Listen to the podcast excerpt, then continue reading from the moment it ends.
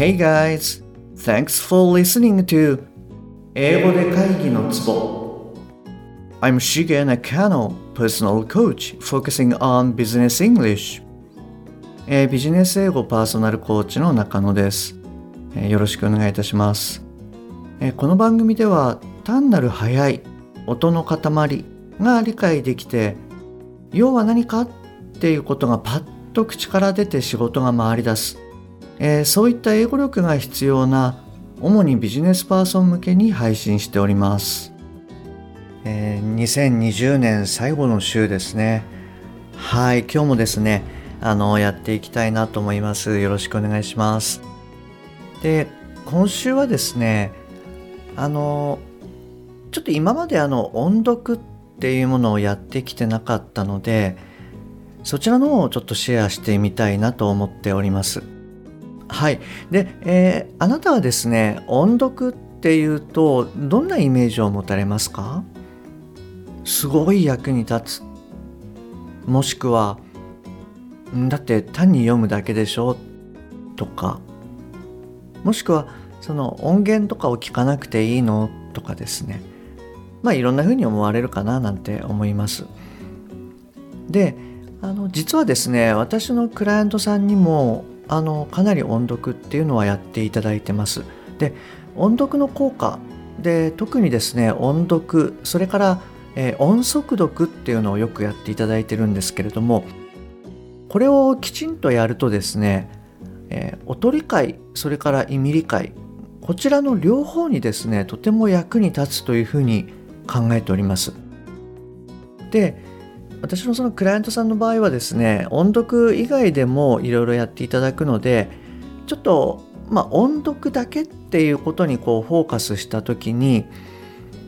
えー一番いい例が何かなって考えると実は私のあの娘がですねあの次女なんですけれどもこのケースがかなりいいかななんて思うのでちょっと簡単にシェアさせていただきますね。で、えーとまあ、彼女は今中1なんですけれども、えー、と小学校6年生までですね、まあ、一応あの英語の授業はあったんですけれども、えーまあ授業中そんなにあれだったんでしょうね。あのほとんど B 動詞とかも全然わかんない状態でした。で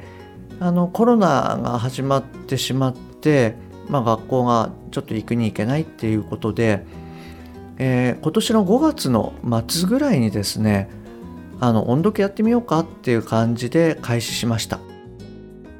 で基本的に使ったのはですね学校の教科書です。それであのまあどんなことをやったかっていうとまあ普通に音読しますと。であのまあ B 動詞もちょっと分かんないぐらいだったので、えー単語がやっぱり分かんないのでまあ私がこうつどつど、え言いましたと。で発音もあのつどつど修正したんですね。であの毎回あのストップウォッチを使ってどれぐらいの時間で読めるかっていうことを実はやりました。それから、えー頭からまず英語の内容を理解すると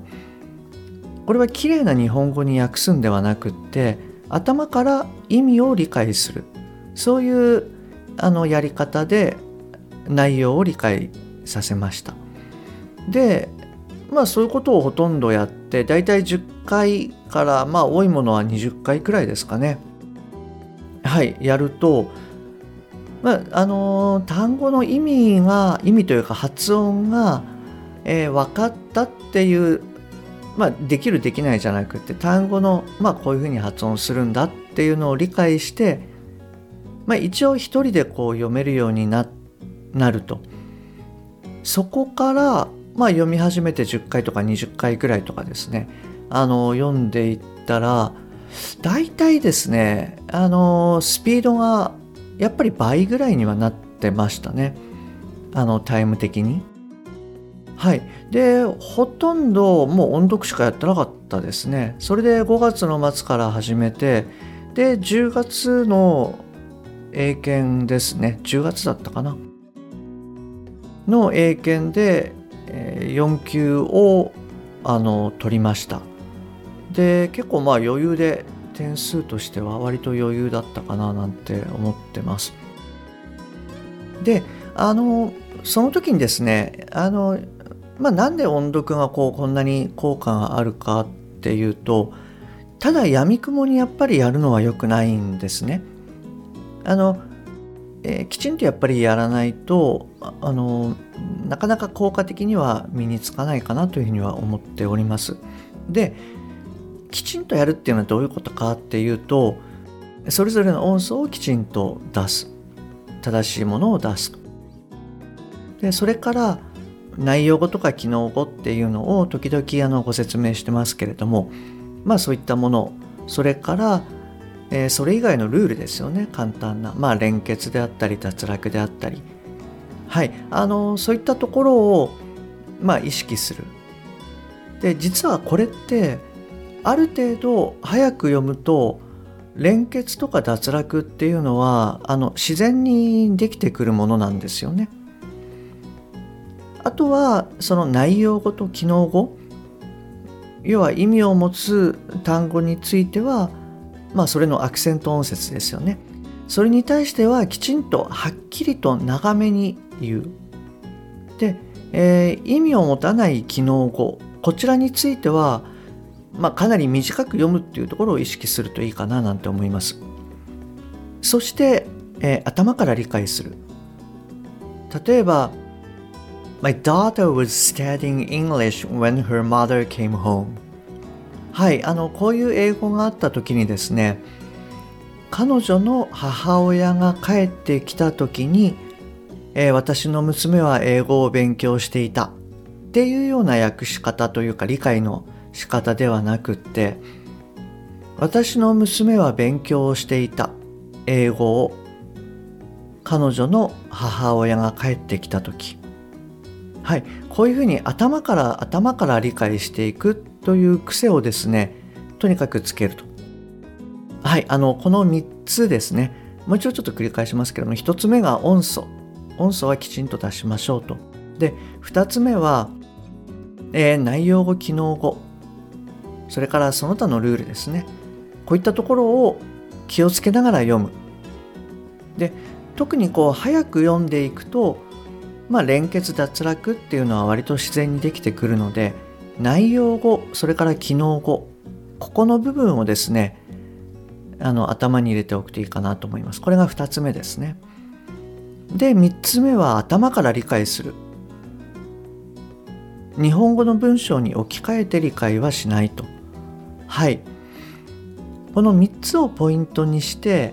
音読それから音速読っていうのをやっていただくと音理解それから意味理解っていうのがかなり上がっていきます。今週はですね私の方で、え音読をやってみようかなと思っております。でただあまりこう音速読にしてしまうとうんなんか雑音見たくなっちゃうかもしれないのであのまあそんなに早くなくですね。まずは普通な感じで、えー、読んでみると。いうことをやってみようかなと思ってます。で本なんですけれども、えっと、あなたもご存知かと思うんですが、まあ、有名なあの「ローマの休日」っていうあのオードリー・ヘップバーンですよね彼女があの主演した映画の、えー、本こちらを読んでみようかなと思ってます。でえっとですねちょっと今日あのあまり読んでる時間がないのであのできればですね聞いていただく前に、えー、ざっくりとした概要をですね理解しておいていただいた方がはい分かりやすいかなと思います。ただもしあのあなたがまあ多分聞けるよっていうことであればあのそこまで気にしなくてもいいかなと思います。もしまだちょっと、えー、リスニングどうかなっていうふうに思われてる場合はある程度やっぱり中身を理解した上で聞くそうすると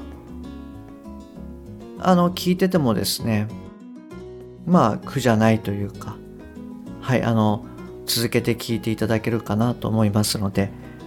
概要をちょっとあの調べていただけるといいかなと思います。はい、あの、次回からですね、実際に音読の方をやっていきたいなと思います。よろしくお願いします。はい、今日もですね、最後までお聴きいただきましてありがとうございます。と番組に対するご意見、ご質問、感想、何でも結構です。え、番組の説明欄にあります LINE のアドレスとお友達になっていただいてご連絡ください。もしくは、アットマーク、しげ -eng-coach アットマーク、しげ -ing-coach こちらの方で検索いただけると出てくると思います。はい、えー、今日もですね、最後までお聴きいただきましてありがとうございます。また次回お会いできるのを楽しみにしております。Okay, that's all for today. Thanks for listening. See you next time. Bye bye.